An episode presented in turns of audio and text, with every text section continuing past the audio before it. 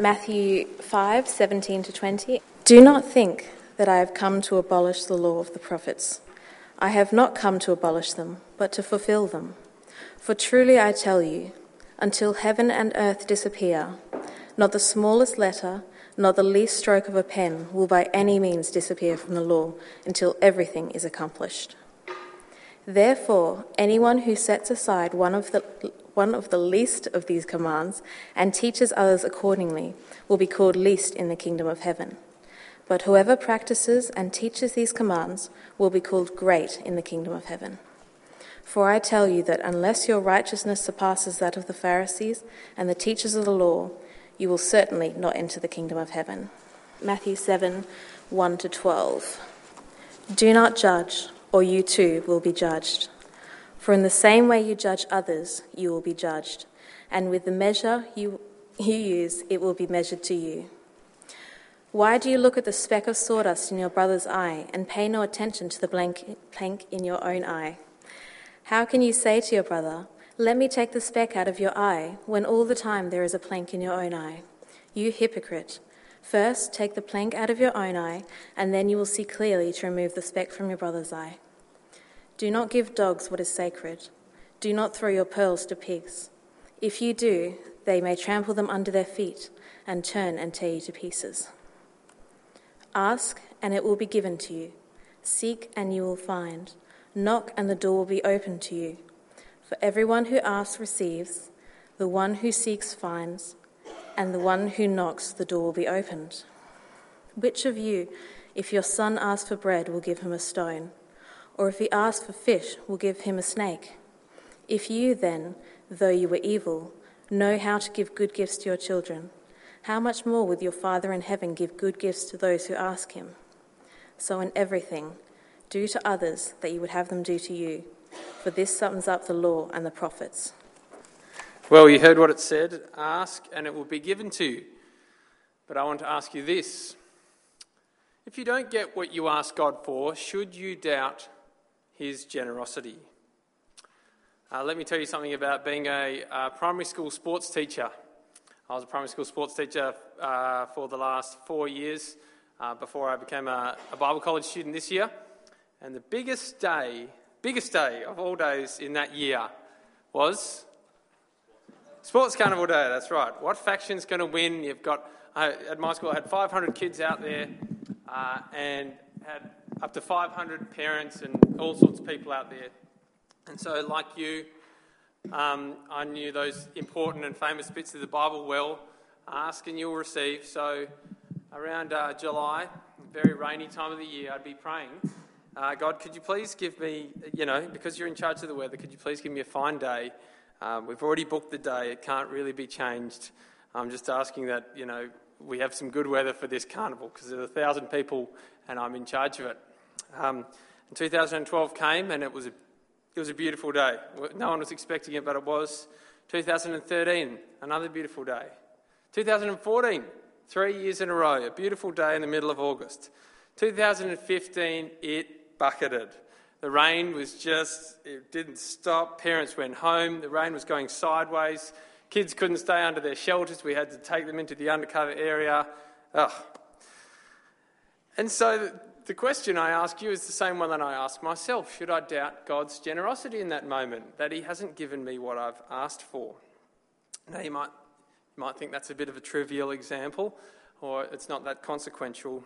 What about the bigger issues in our world? What about, what about the suffering that I'm praying for in other countries?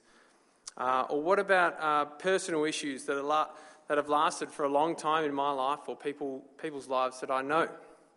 Uh, for instance, last week I met a lady, she was in her 60s or 70s, uh, and she and her husband, they were, they were Christians, and they had only been able to have one child, a daughter. And after she had the daughter, she had um, postnatal depression and then that became uh, bipolar disorder, and so she struggled with that throughout her life. Um, her daughter moved out at the age of 18 because they just couldn't really live together under the same roof. Too many struggles, too many tensions. And now her daughter's 40 years old and she's not a Christian. And, uh, and you think to yourself, what sort of disappointments might she be struggling with? What sort of things has she asked God for that she maybe hasn't got? Um, but we'll come back to that at the end of the talk. Stick with me. Um, so, where are we? We are on the Mount, the Sermon on the Mount. We're mainly going to be focusing on, the, uh, on verses 7 to 12 of chapter 7. Uh, we're not really going to be looking at verses 1 to 6. Um, and at the start of the Sermon on the Mount, it says that Jesus took his disciples up there to teach them. But at the end of the Sermon on the Mount, it says that the crowds were amazed. So we sort of have this idea that somewhere along the line there's people streaming up, streaming up. Um, the crowd's getting bigger and bigger to listen to what Jesus is saying. And it says they were amazed because he, he taught not like other teachers of the law, but one who had authority. And so they'd be sort of shh, trying to listen into what, what they're saying and, and crowding in. And here Jesus says these famous words Ask, verse 7, what we call verse 7 ask, and it will be given to you. Seek, and you will find. Knock, and the door will be opened to you. For everyone who asks receives, the one who seeks finds, and to the one who knocks, the door will be opened. Just feel the weight of those words as Jesus would have said them. What sort of power is he, is he, does he have, does he give to those people who he's talking to? It's not power from within, it's power from above. Uh, so we're going to look at four points tonight, uh, and the three commands from verse 7 and one command down at verse 12. You can just call them out, have a look. What are the three commands in verse 7 and one in verse 12? Ask, seek, knock, and in verse 12, the golden rule, what, what word would you give me there? Do, do. So we sort of have a badly spelled acronym there, asked. Um, and uh, it's a miracle. Uh, and uh, so, yeah, down in verse 12, we have what's called the golden rule. It says, uh, have a look with me, verse 12. So, in everything, do to others what you would have them do to you, for this sums up the law and the prophets. So, that, they're going to be our four points. It's always good to read the Bible thinking about what is it actually asking me to do. And they're the four commands we have there ask, seek, knock, and do. Um, so, the first one ask. Uh, if you've, you've probably read it or seen the movie, but Roald Dahl wrote a book about a little girl with special powers. Uh, her name was Matilda, and she had two really nasty parents who were neglectful and mean. And at one stage in the book, her dad, Harry Wormwood, says to her, Matilda, I'm big and you're small. I'm right and you're wrong. There's nothing you can do about it. Pretty mean. Uh, and when we come to a passage like this, I think we forget that, well, actually, God could treat us like that, couldn't He? We don't get to decide what God's like. God is God. We are created by Him. But this passage tells us He's not like that. He's not cruel. He doesn't just lord His power over us. In fact, He wants us to ask Him for things and then he gives us things. Uh, so there's a few things that we can learn uh, from this, this command here ask and it will be given to you. Firstly, that God is interested in us and that he desires relationship with us. That's why he wants us to ask him for things. Secondly, uh, God gives to people who ask. I think um, sometimes we can we can stress God's unconditional love so much and his uh, far reaching common grace that we forget or don't even ask him for anything. Uh, and then we sort of protect ourselves from disappointment because, hey, I didn't ask God for anything in particular and he didn't give it. So how can I be disappointed? But that's not what Jesus is saying here. He's telling us ask, ask your Father. Um, he's just previously told us uh, to not give our pearls to pigs. And one of the reasons you could think of is because, well, pigs don't ask for pearls. Pigs don't ask for anything. God is, God is giving his pearls to people who ask for pearls. The third thing that, that, uh, that this command teaches us is that God is generous. Uh, throughout the Sermon on the Mount and, and it, in, uh, in this passage here, God is described as a generous father. He's, he's, not, he's not a father in the sense that um, humans are fathers, fathers, and he's just kind of an extension of that. He's a father like almost like we couldn't imagine that he, he's the best of fathers. He is all powerful. Here it says he's a father in the heavens with everything at his command. Uh, and we are constantly in need. That's something that the Sermon on the Mount absolutely teaches us. From the very first words, blessed are the poor in spirit. It's a, it's a beggar's theology. We're constantly shown that we're in need. Uh, and so that's our first point to ask like a beggar. Jesus' second command is to seek. Uh, and this is sort of the odd one out of those three because the result of seeking is something that we can find. So, in, in asking, God says, Ask and it will be given to you. Uh, when He says knock, He says knock and the door will be open to you. But seeking, we ourselves are able to find. He gives us this sort of responsibility and this uh, action to take, to take part in as we seek. Uh, and so just have a look with me there again. It says, 7, in the middle of 7, it says, Seek and you will find. And then again in verse 8, the one who seeks finds. And the problem we come up with here is, well, what am I seeking? Uh, we don't even use the word seeking very much in our vernacular. We use the word uh, to search or have a look around. Uh, so, what am I searching for? It doesn't really give us any clues in the previous verse or the next verse, but I think if we were on the Mount 30 seconds earlier, we would have heard that very word being said in a different context. So have a look back a couple of lines to uh, chapter 6, verse 31, and you'll see how Jesus uses the word seek.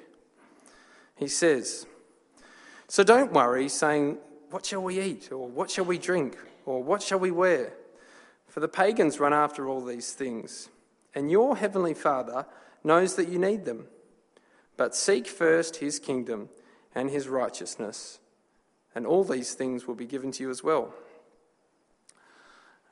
So, I think in our passage, Jesus is building on that idea. He's using what he's talked about before, um, saying that the first thing, the very first thing that we need to seek for is God's kingdom and his righteousness.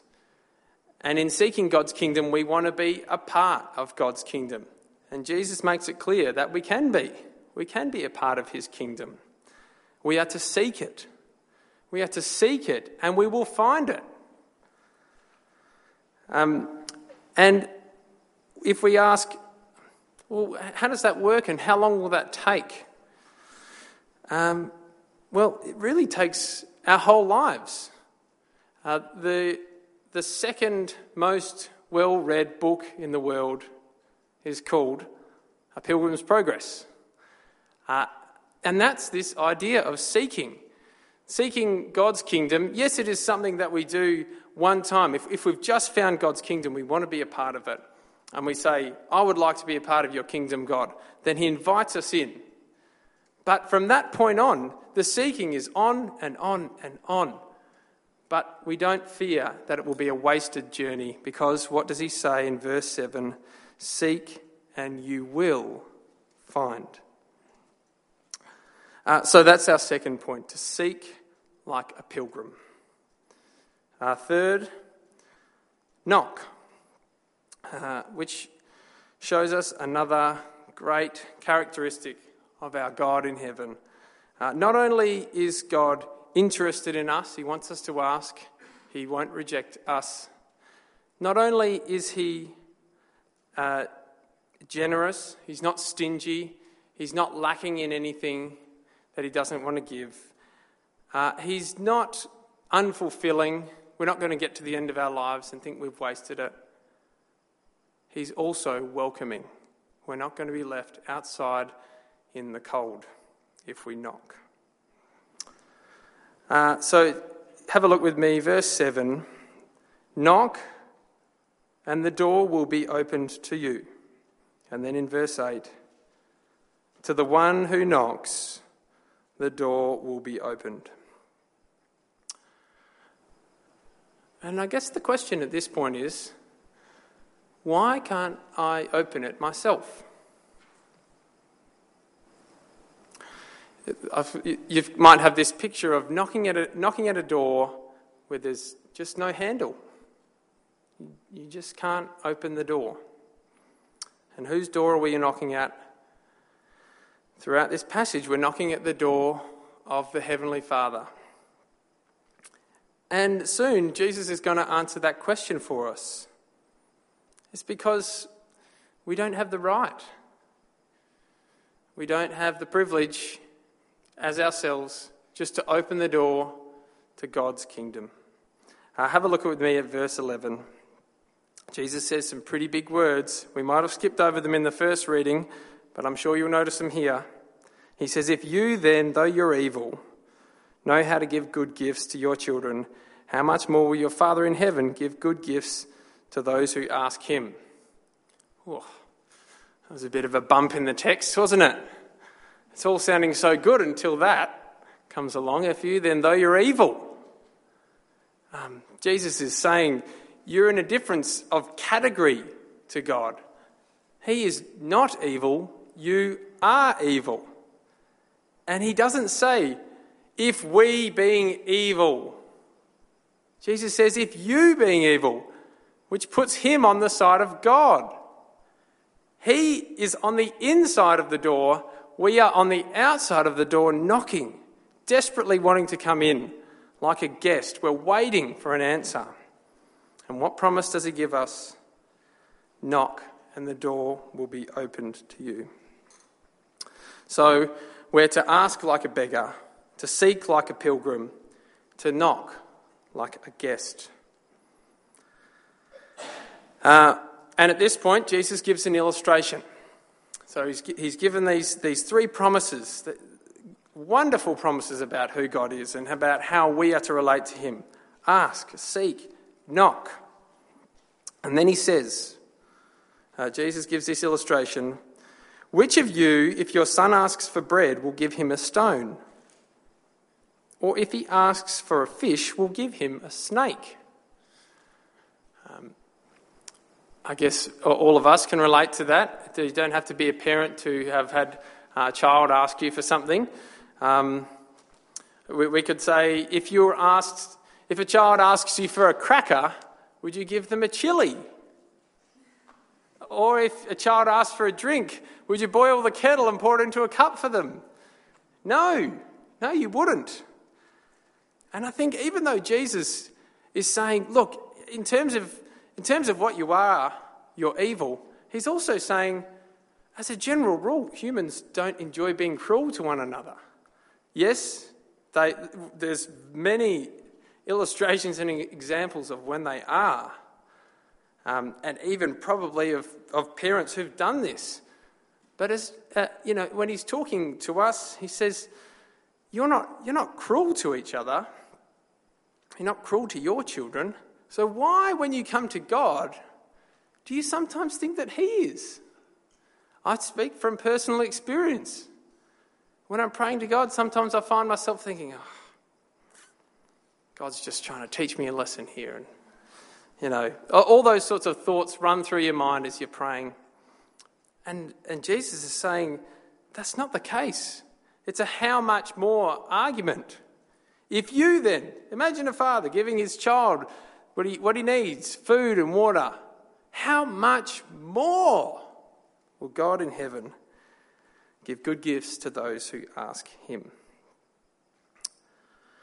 Um, well, we're up to what I sometimes call a wake up sentence. If you haven't been listening, please listen at this point. Um, this is really important. This is, this is the kind of the big application for, for you for this passage. We're talking about good gifts, and the best of all gifts is a personal relationship with Jesus Christ to, to, into eternal life with Him through believing in Him. And so here's the wake up sentence If you are sorry and if you are serious and you ask God to be saved through Jesus, then He promises to do it. That's one of the places these passages takes us. If you are sorry and if you are serious and if you ask God to be saved through Jesus, then He promises to do it. Ask, and it will be given to you. Now let's go back to our uh, illustrate uh, our, um, our issue that we had at the start of this talk. Uh, if you are sort of realist, being realistic about it, and you come to this statement that Jesus makes, ask and it will be given, and you think about some of the things that you haven't been given in the past, what do you do with that? Um, how do you think about it? And it's, that's, a great, that's a great question to ask because you're not just sort of taking Jesus' words on a, on a mystical level or just sort of going, oh, he's just speaking, speaking in um, exaggerations and, and just trying to help us, give, give us a higher vision for life or something like that. No, you, you, want real, you want real things from Jesus and you want to know how it will impact your life and your prayer life. So I think that's a great question to ask. If I don't get what I've asked God for, should I doubt his generosity? Let me read you something from a book uh, that I read. A, guy called, a theologian called Scot McKnight wrote this, and I thought um, had some good points in it. Let me read it to you. He says, The single biggest discouragement in prayer is unanswered, deeply felt petitions. Sometimes we ask God for something that doesn't matter that much. But when we ask for what we want want most the conversion of a friend, or healing, un- uh, employment, or justice in the face of massive injustice. And when we go before God time and time again with that single issue, and God seems distant or uninterested or flat out does not answer our prayer, in that someone dies before conversion, or someone dies without healing, or someone's life goes south because of unemployment, we can become discouraged about prayer. And he says, I have no answer to the problem of unanswered prayer. And frankly, the typical answers, they don't do much for me. That God does answer, but not in the way we expected. That we are to keep on praying. That we're out of God's will. Uh, that our motives are impure. That we're really only learning to adjust our wills to God's will. That we really don't want what we're asking that the answers are given as yes, no, or wait a little longer. He says none of these really get to the heart of the heartfelt yearning for God to act. Um, while I think that some of the, the reasons that he gives for not getting what we pray for from God, I, I think some of those things he listed actually are, are good ways of thinking about maybe why we didn't get it. Uh, I also think that he's right in that we can't just think of some uh, theological reason as to why God didn't give, it, give us something and that will satisfy us, because we know it's a personal relationship. And we feel naturally disappointed if we've asked for something that we really, really do want. Uh, but let me tell you two stories in the Bible of, peop- uh, of people who didn't get what they'd asked for from God. And how we can still see God's generosity in that. So these are two people, and, and you probably think that they would get what they'd asked for from God. The first of them is Paul. Um, uh, Paul says in, in 2 Corinthians 12 that he was given this thing that he called a thorn in the flesh. Not really sure what it was, but he said it tormented him, and God gave it to him. And, uh, and so he asked God uh, to take it away from him. He asked God once, God didn't take it away from him. He asked God twice, and God didn't take it away from him. And he asked God three times, and then God said, uh, My grace is sufficient for you. My strength is made perfect in weakness. Uh, and so Paul went on to say uh, that he boasted in that, that in his weakness, and that he could still see God's generosity to him in the fact that he didn't get, get what he asked God for. And he also said that God gave it to him so that he wouldn't become conceited, which is a generous thing. The other person we can look at, it's quite astounding. It's the person who is, is saying to us here to ask our Heavenly Father, and He'll give. It's Jesus. In Luke 22, um, before Jesus is going to go to the cross, he doesn't want to have to face the full force of God's undeserved punishment and anger. And so he says, uh, Take this cup from me, the cup of God's wrath. Uh, yet not what I will, but what you will. And we think, how much would the Father have wanted to take away from Jesus his wrath and his anger? But still, Jesus went through it. Jesus took the full force of God's wrath. Um, and God's generosity was still intact to Jesus there because he was purchasing Jesus a people. In that act uh, of, of Jesus going to the cross to die for people like us, to die for us, uh, he, was, he, was giving Jesus, uh, he was giving Jesus a people, what the New Testament calls his bride, even his bride who are going to go on and live with him and worship him for all eternity. And so God was still being generous to Jesus in that uh, act of not giving Jesus what he asked for. And he was super generous to ask us too. So I guess, but it, um, if you want an answer to that question, um, if you don't get what you ask for from God, uh, should you doubt his generosity? I'd say absolutely not. Um, looking at our passage, looking at what uh, Scot McKnight has said about, you know, the disappointment that we feel, and looking at the stories of Paul and Jesus, God's generosity stays intact no matter what. Uh, although we can't always see it and we might feel some disappointment from time to time. Okay, last one. So we've had uh, three, three points ask like a beggar, seek like a pilgrim, knock like a guest, and the last one is do, as someone said, called the golden rule. Uh, and I, I'd like to sort of make this one a little bit memorable by saying if you're trying to sum this one up, I'll say, do what you'd like. Do, not do what you like. Definitely don't think that Jesus is saying that on the Sermon on the Mount. He's not. He's absolutely not. But maybe here he's saying, do what you'd like. Do what you would like somebody to do for you, do it for them.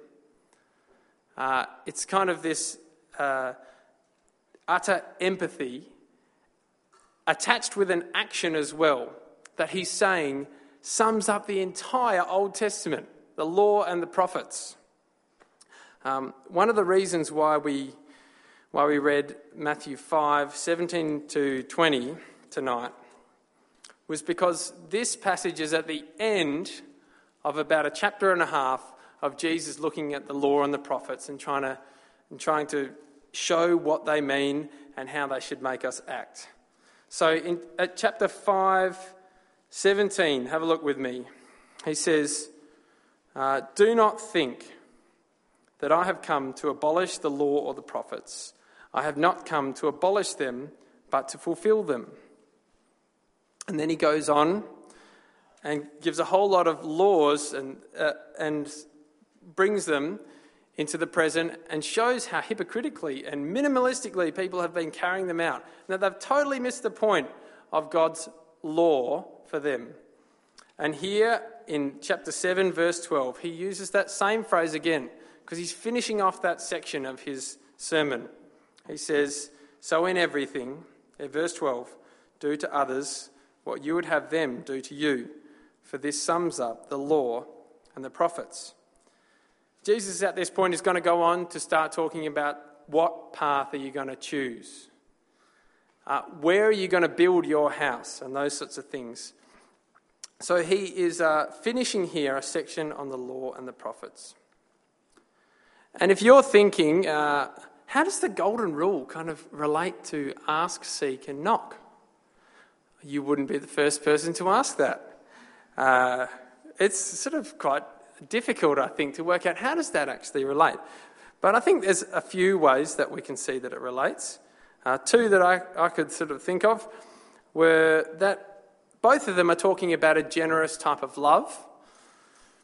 Uh, ask, seek, and knock are talking about God's generous love towards us. And the golden rule is talking about our generous love toward each other.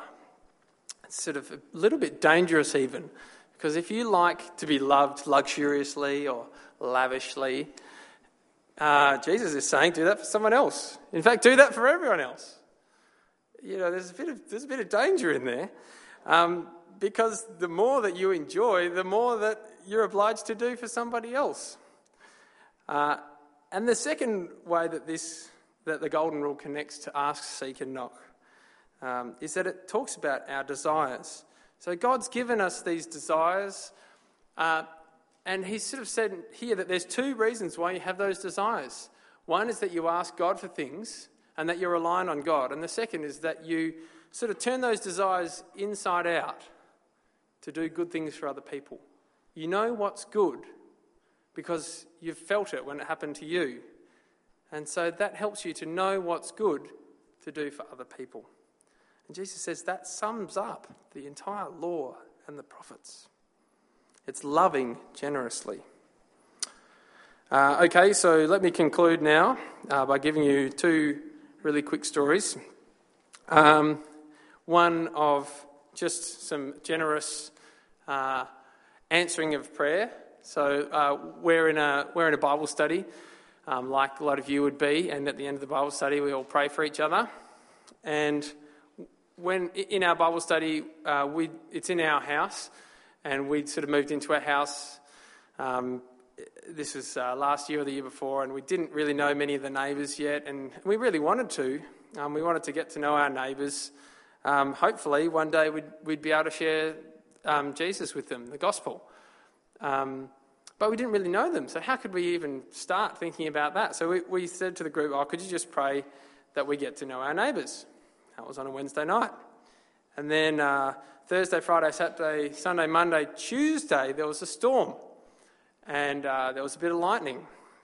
And there was some more lightning. And so we thought we'll go inside because we were watching it with the kids. And then there was the loudest lightning I'd ever heard.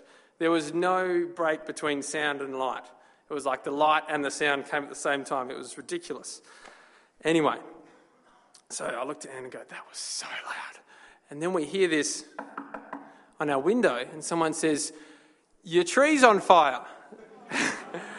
and, uh, and, the, and a lightning bolt had struck, I'll show you a photo after if you want to, uh, had struck our eight metre tall palm tree, and it was just this ball of fire with floating branches alight into our gutters and into on our rooftops. Anyway, so I got my phone and I called triple zero. Um, but somebody who, who, had been driving along the road had already done that. So as I was on the phone, the fire engine had already come up and they started spraying it. Anyway, you can imagine what happened. All the neighbours came out. We were having a chat to everyone. And in fact, one lady whose house it was near, she was so distressed that she came into our house and we were having chocolate and sharing stories, and uh, we still talk about it to this day. That's one example of God's generous, generous love in, in listening and answering our prayer. Thankfully, nothing happened to our house. Um, but I think our, our Bible study definitely felt pretty special that God had been listening to us. Um, and the second, I, I, just want to finish that story about the lady that I met last week. Um, so she has, has a daughter who's 40 who, who they haven't had the greatest relationship, and, and, her, and her daughter's not Christian. And yet, she says, Oh, every morning, my husband and I, we, we pray uh, for our daughter. We just like to remind God um, about her.